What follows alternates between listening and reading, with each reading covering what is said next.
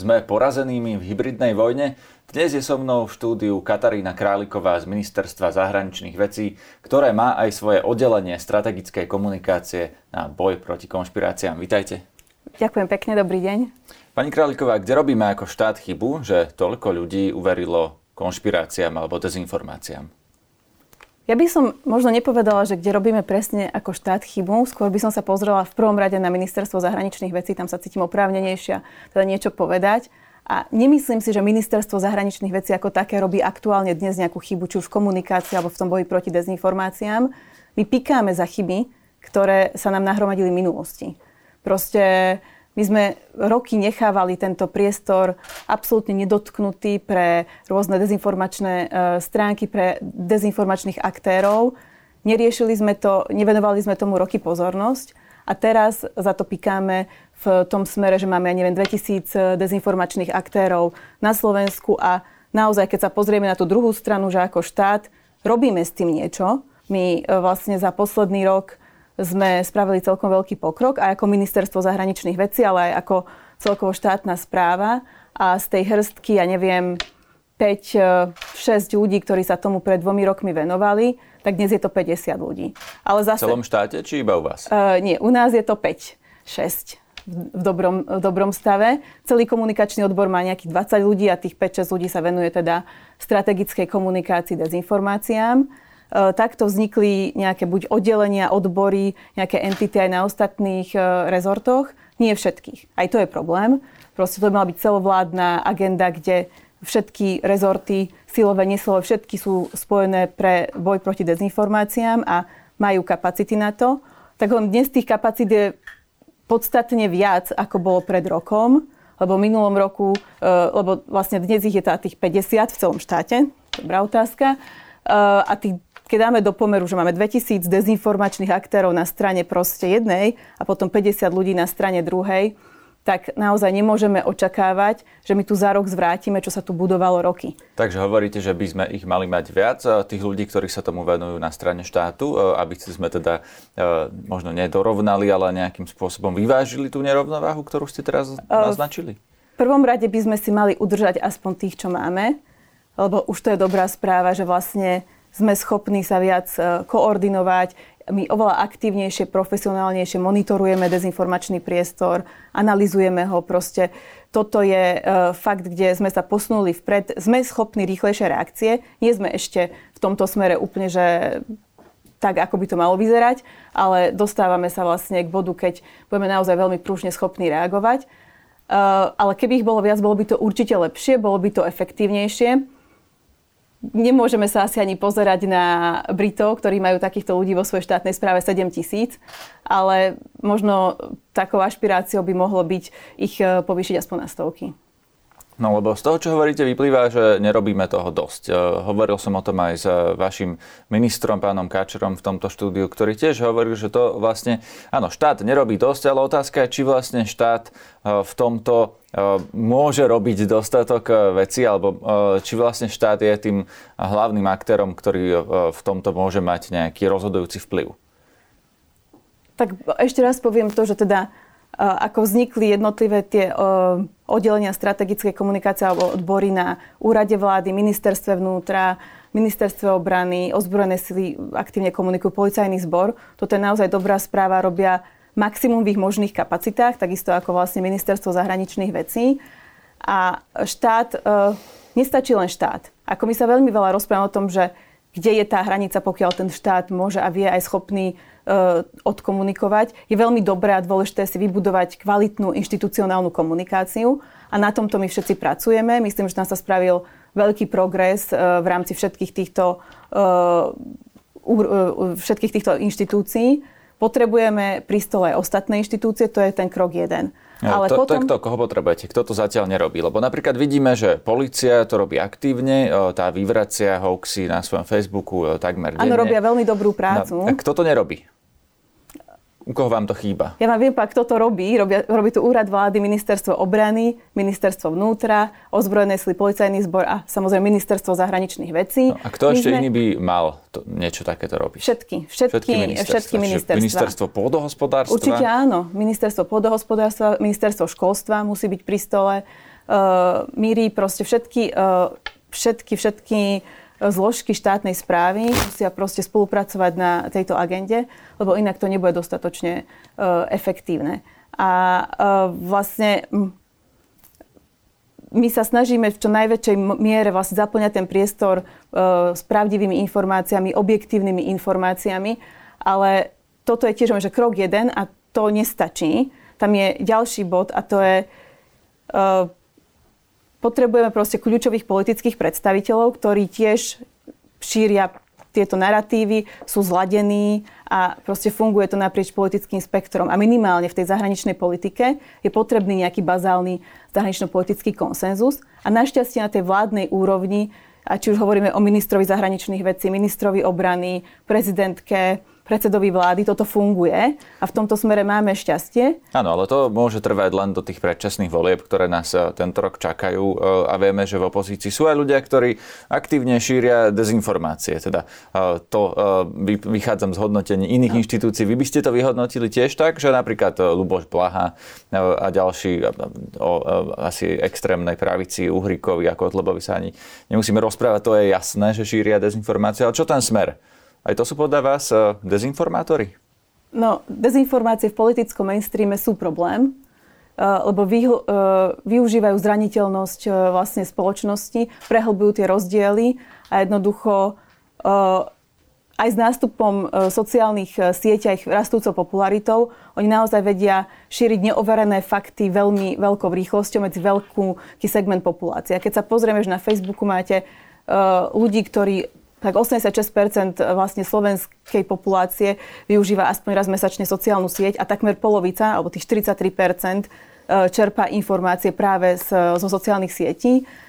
A keď máte takéhoto politika, ktorý šíri proste dezinformačný obsah a e, šíri nepravdy, tak potom e, samozrejme tá spoločnosť e, si to vidí na tom Facebooku, je to veľmi virálne, aktívne a tým pádom veľmi silno to ovplyvňuje verejnú mienku a je to problém. Na druhej strane musíme si uvedomiť, že toto nie je len problém na Slovensku, ani iné krajiny voči tomu nie sú imúne a my aj v tomto smere komunikujeme vlastne s prakticky s členmi Európskej únie, s veľkými hráčmi, ako toto riešia. My si zdieľame best practices a tu tiež vidím aj nejakú pridanú hodnotu a prácu nášho ministerstva, že my pôsobíme ako nejaký prostredník a my zistujeme vlastne, ako sa s tým vysporiadávajú iné krajiny a e, čo robia. Čiže e, nie je, to, nie je to len čisto náš problém, aj keď áno, u nás je veľmi vypuklý, e, aj skrz to, že je tam proste problém, povedzme možno aj s tou mediálnou gramotnosťou, o ktorej sa tak veľa hovorí, ale je to veľmi zásadné, lebo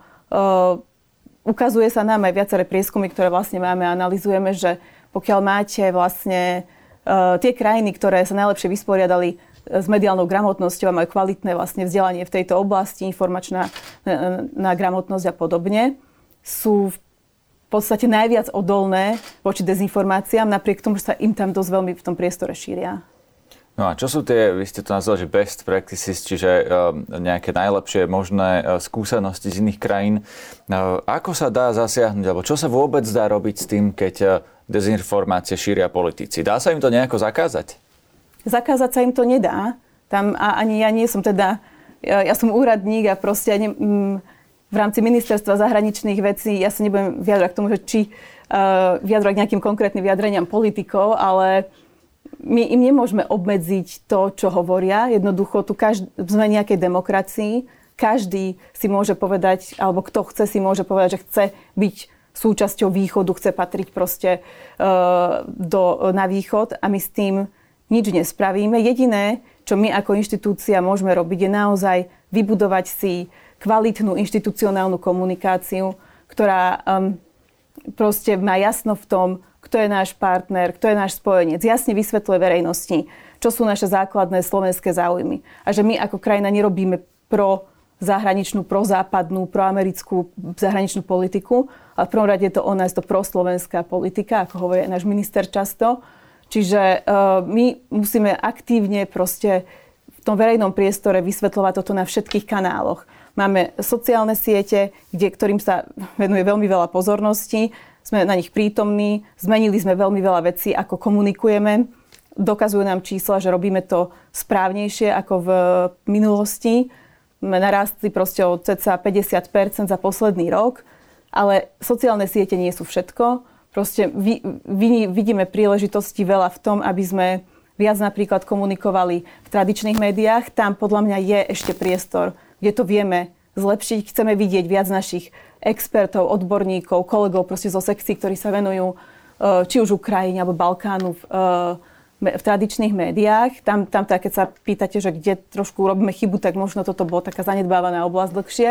No lebo nekomunikovali, to si pamätám, že za ministerstvo aj za pána Korčoka komunikoval minister a nie e, títo odborníci. Viete, je to rozhodnutie, ale na druhej strane, keď máte kvázi silnú hovoriacu hlavu a silného ministra, on to odkomunikuje veľmi efektívne a veľmi dobre. To neznamená, že tí ostatní ľudia, ktorí tam pracujú, sú nečinní. Ja tomu rozumiem, len jeden oni, minister má uh, menej času uh, a priestoru na rozhovory. Ale majú ako... väčší záujem prirodzene v Áno, tých diskusiách. Ale určite je to dôležité, aby sme teraz, je ten, teraz je ten čas, aby sme všetci vlastne uh, sa nejakým spôsobom zmobilizovali a hovorili viac uh, o tom, že kde sme ako Slovensko, prečo tam sme, prečo proste správne uh, byť v Európskej únii, v NATO, čo to pre nás znamená a nenechali sa nejakým uh, spôsobom odradiť a komunikovať vytrvalo. Prostá konzistentnosť a to nám ukazuje, keď sa pýtate na tie najlepšie skúsenosti iných krajín, že nedá sa ísť z bodu 0 na bod 100 proste za rok, za dva. To je dlhodobý proces, to je proste maratón, ktorý tu máme a um, v podstate uh, my musíme komunikovať konzistentne. Čiže v tých, bez, v tých uh, príkladoch dobrej praxe bolo, že my musíme komunikovať neustále, uh, dookola vysvetľovať v podstate podobné a tie isté veci, byť nejakým spôsobom vizuálne tiež atraktívny, jednoduchý. A to hovorím, to sú tie sociálne siete. Ale potom sú dôležité veci ako um, tie tradičné médiá, takisto musí to byť nejakým spôsobom prepojené, zladené. Ale aj symbolické gesta. Často proste za, uh, komunikujú veci, ktoré sú neverbálne keď e, vyjadríme solidaritu s Ukrajinou tým, že vysvietime ministerstvo zahraničných vecí a európskych záležitostí, niekedy to povie viac ako príspevok na Facebooku. Áno, tu by som že... nadviazal, lebo prezidentka Čaputová bola teraz e, na volebnom štábe víťaza prezidentských volieb v Česku e, Petra Pavla. Bol to tiež gesto a napriek tomu je to predmetom nejakej verejnej diskusie. Je to kritizované. Vy sa na to ako pozeráte na ministerstvo zahraničných vecí? Dnes je všetko predmetom nejakej diskusie. No, veď to, že a... vlastne aj tie gesta e, majú vlastne ten e, protipol alebo ľudí, ktorí sa na to pozerajú Ale to nás e, nemôže, nejako to, inak alebo To nás opačne. nemôže odradiť v tej práci. Proste opäť, že v tých aj v tých najlepších praktikách je to, že človek musí ostať konzistentný, komunikovať proste vytrvalo dlhodobo, opierať svoju komunikáciu na faktoch a podobne. A aj toto toto gesto, keď bolo skritizované, na druhej strane to bolo poviem, milé priateľské politické gesto. Niekto povedal, že protokol musí ísť bokom. Beriem to, e, ja nie som e, špecialista na protokol, toto nechám na posúdenie iným, ale mm, jednoducho nemôžeme sa my tváriť, že niečo sa nás netýka a nehovoriť o tom. Jednoducho mm, vytrvalosť, konzistentnosť, opieranie sa o dáta, či musíme naozaj tú komunikáciu postaviť na nejakých e, dátach, to je tiež veľmi, veľmi dôležité. Rozumiem. Nie je väčší problém ako e, to, čo sa vlastne šíri napríklad v tých konšpiračných médiách mm-hmm. alebo teda dezinformačných weboch, No, nie je to v skutočnosti, no, nie sú tie konšpiračné weby menší problém ako to, čo si ľudia hovoria medzi sebou, lebo veď e, každý máme možno takú nejakú skúsenosť, že niekto niekde doma alebo medzi známymi alebo zo staršej generácie si e, medzi sebou odovzdáva rôzne informácie, ktoré napríklad nie sú ani vôbec pravdivé. Často mm-hmm. sa hovorí, že e, NATO alebo USA slúbili, že NATO sa nebude rozširovať e, na východ. Pritom to nie je vôbec pravda. E, nič také neexistuje, že by niekde e, napríklad mhm. americký prezident niečo také podpísal, tak ako sa to hovorí. Čo sa dá vôbec spraviť s týmto, že ľudia si medzi sebou odovzdávajú nepravdivé Ale máme aj reťazové maily u staršej generácie. Áno, WhatsAppom si to posielajú. WhatsAppom posielanie. Tak je to, je, je to tiež fenomén, je to tiež problém. Len tu vidím možno väčší priestor na tú komunikáciu v rodine a medzi sebou. My častokrát uh, sa necháme odradiť už a ideme do tej komunikácie povedzme aj s rodičmi, so starými rodičmi, s tým, že ideme útočiť na nich. A ideme povedať, že proste toto je hlúposť a hneď ich degradujeme a toto nie je správny prístup. Ja si nemyslím, že by sme mm, mali prestať komunikovať, práve naopak. Tu by sme mali angažovať sa každý z nás v tej komunikácii s tým bezprostredným okolím. Každý z nás môže byť komunikátorom. Tu jednu nejakú rolu áno splňa štát, splňajú médiá, splňa e, občianská spoločnosť a potom každý z nás je komunikátorom. Áno, na to sa vás práve oblasti. pýtam. A čo má zmysel, keď um, napríklad hovoríte, že nemá zmysel povedať, že toto je hlúposť. Aj keď to je hlúposť alebo je to úplná nepravda, tak ako to uh, máme vlastne komunikovať, ako to máme vyvrátiť tým ľuďom a povedať im, že vieš čo, toto nie je pravda. Tak áno, napríklad vezme si príklad, že moja stará mama by prišla za mnou, že uh, Rusko napadlo Ukrajinu, lebo ju chce desatanizovať. Že toto čítala, toto je poslala kamarátka, rozprávajú sa o tom.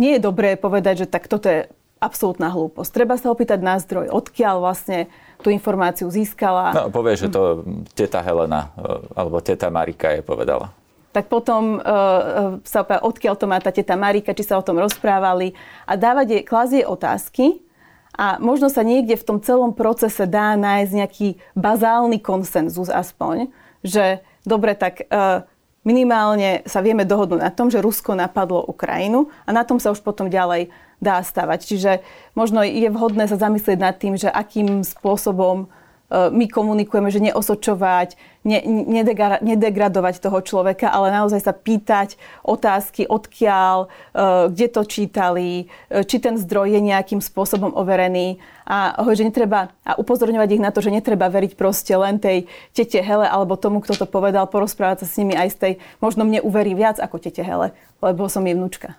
Alebo možno preto, že tá teta nie je expert na nejakú na globálnu, globálnu politiku, politiku napríklad. A ja je budem vedieť podať nejaké fakty, ale nie vždy sa to dá. Samozrejme však vieme prípady, kde dezinformácie, oni nie, že len ničia vlastne to demokratické zriadenie, naštrbujú nejakú našu dôveru, oni naozaj ničia často aj medziľudské vzťahy, čo naozaj niekde je asi na mieste si povedať, že to už nemá zmysel. To je ako v tej komunikácii štátu. My máme, mm, my, sa, my cielime ako ministerstvo zahraničných vecí na tých cca 30% ľudí, ktorým je to jedno.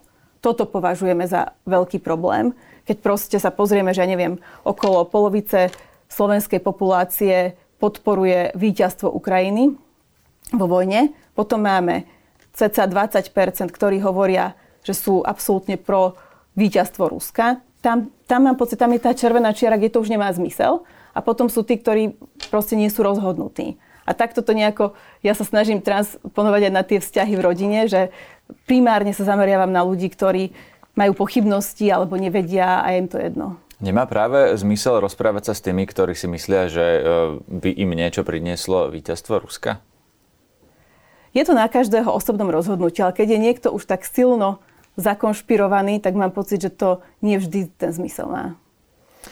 Čo má zmysel vlastne, e, akým spôsobom môžeme naučiť e, svojich blízkych rozlišovať e, seriózne zdroje od tých neserióznych? Dá sa to vôbec, že im vysvetlíme, že ja neviem, už sme sa tu rozprávali o tých tetách, že tie možno nie sú tými mm. najserióznejšími zdrojmi, ale že ukázať im, že toto, toto a toto je seriózny zdroj a dá sa takto pristupovať k tým informáciám. A dá sa to overiť. Či keď hovorí, že e, tí Američania slúbili tomu Rusku, že mm. sa nebude na to rozširovať, že napríklad na Wikipédii sa to dá zistiť, e, alebo možno aj na ešte serióznejšom zdroji, ale tá mm. Wikipédia je taká ľudovejšia, že to možno sa dá dohľadať za 10 sekúnd googlením. Presne tak. Neviem, či ste videli posledný prieskum, ktorý robilo OECD, kde vlastne Slovensko je naozaj na konci toho, ako sa žiaci naučia rozlišovať fakty od názorov v škole.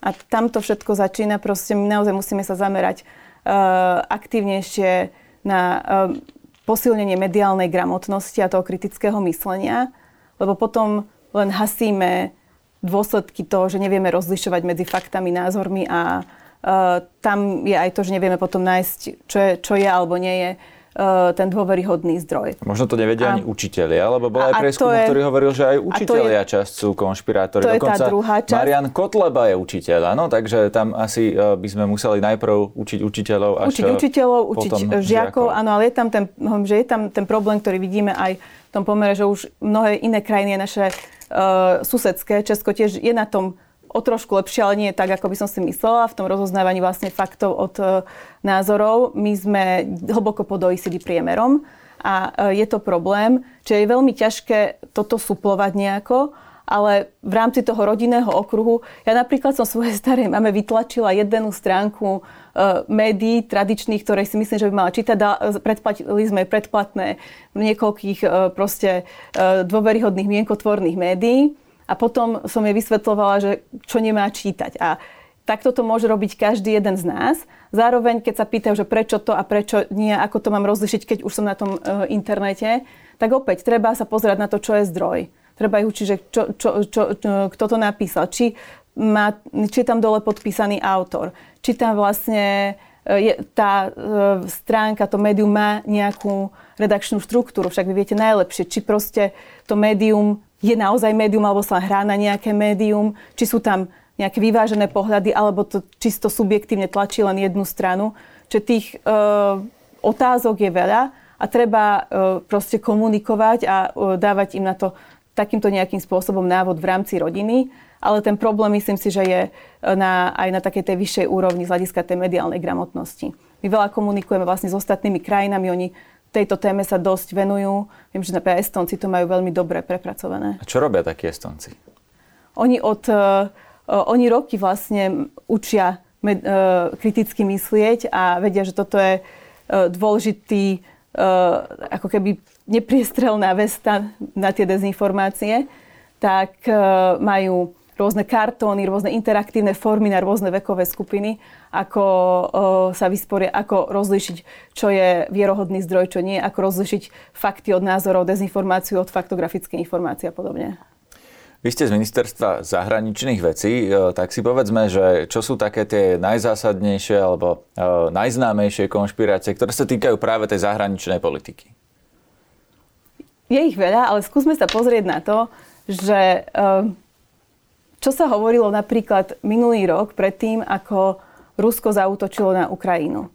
Že um, vlastne NATO sa ro- rozširuje na hranicu Ukrajiny, proste t- expanduje, že Rusko je mierotvorca, my sme vojnoví štváči, je to nejaká hystéria západu a nič také ako vojna na Ukrajine nehrozí. Áno, hovoril to a... Luboš Blaha na námestí, že Rusko nikdy nezautočí, to hovoril asi týždeň predtým, týždeň ako sa to predtým, stalo. potom vlastne sa... No, nám realita ukázala, že toto všetko boli absolútne dezinformácie, nebola to pravda, lebo krutá realita nám to ukazuje každý deň vlastne dnes. Keď sa pozrieme, uh, zajtra si pripomenieme vlastne rok od podpisu dohody o obranej spolupráci so Spojenými štátmi americkými.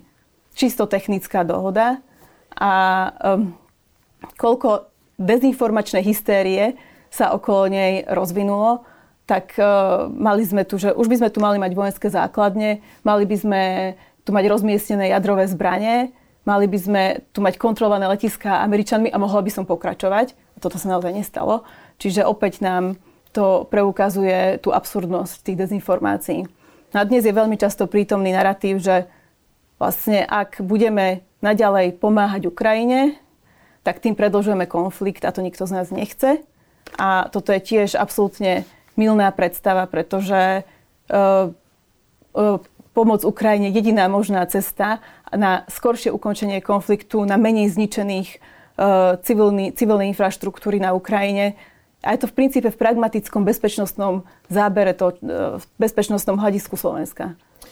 Chcel by som sa dotknúť toho, že či tie konšpiračné teórie a tieto všetky narratívy v tej zahraničnej politike, alebo teda o slovenskej mm-hmm. zahraničnej politike, majú nejaký spoločný prvok a či ten prvok je antiamerikanizmus, že vlastne všetko, čo e, nejakým spôsobom e, sa dá vlastne vyťahnuť proti tým Američanom a proti tomu západu, tak e, to práve je to palicou v ruke tých konšpirátorov. Bohužiaľ, bohužiaľ áno, ako ten antiamerikanizmus je u nás silno prítomný. Pre mňa je to nepochopiteľný fenomén. Proste uh, boli to Američania, ktorí nám veľ, nás veľmi silno podporovali, aj keď vznikal prvý československý štát. Máme najväčšiu a najsilnejšiu slovenskú komunitu, máme práve, máme práve v Spojených štátoch amerických. Dnes sú Spojené štáty americké našim strategickým partnerom, sú našim spojencom v NATO, garantom bezpečnosti v NATO v princípe. Čiže pre mňa z tých všetkých racionálnych dôvodov ten uh, antiamerikanizmus nie je pochopiteľný, ale je tu prítomný. A asi sa musíme pozrieť na históriu viac, možno pozrieť viac do čias uh, komunizmu, studenej vojny. Možno hovoriť uh, o tom, že aj na tých školách sa učí ešte aj dodnes o panslavizme, ruskom dubisku a podobne.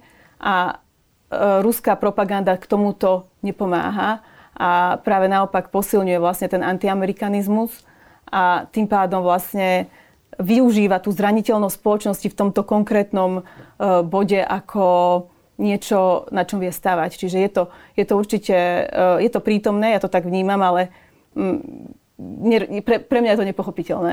A nie je to tak, že ľudia chcú ako keby e, vyvažovať tento podľa nich e, v odzovkách oficiálny pohľad, e, presne napríklad ministerstva zahraničných vecí, že ten je dominantný v spoločnosti, možno v médiách, v súčasnej vláde a ľudia len preto, lebo chcú nebyť ovce, ako to hovoria mnohí z nich, chcú sa pozerať kriticky vlastne na ten oficiálny narratív, tak to vyvažujú tým, že hľadajú vlastne nejaké tie alternatívne fakty, aj keď alternatívny fakt je vlastne ale to je absurdnosť, nie? Ako alternatívny fakt podľa mňa neexistuje. To je alternatívne fakty sú podľa absolútne absurdná vec. Tak povedzme, že fakty, alternatívne interpretácie alterna- tej reality. Áno, áno, alternatívne fakty sú pre mňa teda absurdné. Fakty sú podľa mňa vždy len fakty. Musí to byť objektívna e, informácia. Treba rozlišovať medzi faktom a názorom. No ľudia ľahko podľa mňa podliehajú tomu, že tá realita je často viac nudná je oveľa komplikovanejšia a komplexnejšia. A potom tie alternatívne veci, ktoré si načítajú, sú o mnoho e, jednoduchšie, sú možno zaujímavejšie. Je tam ten pocit nejakej takej uh, takého až bulváru proste a to ich, e, to ich zaujme, to proste fa- famóznejšie v tomto smere. Ale na druhej strane uh, aj to, a k tomu prispieva aj to konšpiračné skreslenie v princípe, že vlastne vy ťažko ten človek proste, e, my máme veľmi silnú zraniteľnosť voči dezinformáciám, však je tam okolo tých 54%, ktorý, e, populácie, ktorá vníma e, alebo je nejakým spôsobom náchylná veriť dezinformáciám, ale potom máte konšpiračné skreslenie v tom smere, že človek, ktorý teda si číta rôzne veci v médiách, pozerá sa na to, tak má prirodzenú vôľu si čítať veci, ktoré uh, zodpovedajú tej jeho predstave o realite. Ano, a tým pádom myslíte, to viac... Že hľadá to, čo... Hľadá to, čo chce už, čítať, áno, čo už pozná, chce to nejakým spôsobom to, seba potvrdiť. Áno, to vás len e, mierne upra- opravím, že to sa volá konfirmačné. Konfir- konfirmačné. ste konšpiračné, aby keď konfi- ľudia pardon, si to konfirmačné skreslenie, budú chcieť vygoogliť, aby to mali presne. No ale čo sa s tým dá robiť? Rozšíril dezinformáciu. Áno, čo sa s tým dá robiť, pretože napríklad pustíte si video na YouTube a to ďalšie väčšinou, alebo taká už na to bol aj výskum, že to mhm. ďalšie je vlastne len ešte radikálnejšou interpretáciou toho istého, ktoré bolo predtým, že mm-hmm. vás to ako keby uzatvára do takých názorových bublín. E, dá sa s tým vôbec niečo robiť? No my ako e, inštitúcia s tým vieme robiť e, opäť jedine to, že vieme veľmi proaktívne komunikovať na všetkých stránkach, na všetkých, na všetkých rôznych kanáloch, lebo proste niekto si načítava len informácie vlastne v tej jeho facebookovej bubline, ale povedzme zapne si aj tú televíziu, tak nech to dostane z tej strany. My ako rezort chceme posilniť napríklad naše výjazdy do regiónov, úradníci, v regiónoch, kde budú sa rozprávať na rôzne témy, workshopy na školách. Toto je vlastne naša aj taká ambícia e, komunikácie v tomto roku, aby sme viac vlastne sa stretávali s ľuďmi aj osobne a tam vidím priestor pre, e, pre nejaký, nejaký posun vpred. Čiže musíme využívať všetky komunikačné nástroje, všetky komunikačné kanály na to, aby sme nejakým spôsobom túto e, časť populácie zasiahli a zároveň proste aj e, my doma medzi svojimi blízkymi e, hovorili o tom. Tam nejaký rýchly a jednoduchý recept podľa mňa neexistuje. Posledná otázka. Vidím, že máte teda nejaký plán, že čo chcete mm-hmm. robiť. Keby sa v predčasných voľbách zmenila vláda a ministrom zahraničných vecí sa stane napríklad Luboš Blaha alebo niekto, koho by sme teraz mohli označiť za dezinformátora, vedel by vám toto prekaziť? Ja nebudem uh, odpovedať na čisto hypotetickú otázku, ktorá teda tu našťastie zatiaľ nenastala, ale um, svoje, uh, svoj názor v tomto vyjadrím uh, a využijem svoje právo vo voľbách, čiže uh, v tom smere by som to koncipovala. A pokiaľ ide o zahranično-politické nastavenie, my ho aktuálne máme garantované, či už proste v zameraní zahraničnej politiky, máme bezpečnostnú stratégiu, máme vybudovanú silnú inštitúciu, ktorá jednoducho má ten bazálny konsenzus na tom, kde ako krajina sa máme kde sa vidíme ako krajina, že patríme na západ, že vlastne NATO a Európska únia sú garantom našej stability, bezpečnosti, prosperity a podobne. A e, toto je v nejakých rámcoch zakotvené a neviem, že je to absolútne nenarušiteľné, ale ja by som proste e, nehypotetizovala nad tým teraz, že či takéto veci môžu vôbec nastať. Ďakujem za rozhovor. Ďakujem pekne, prajem príjemný deň.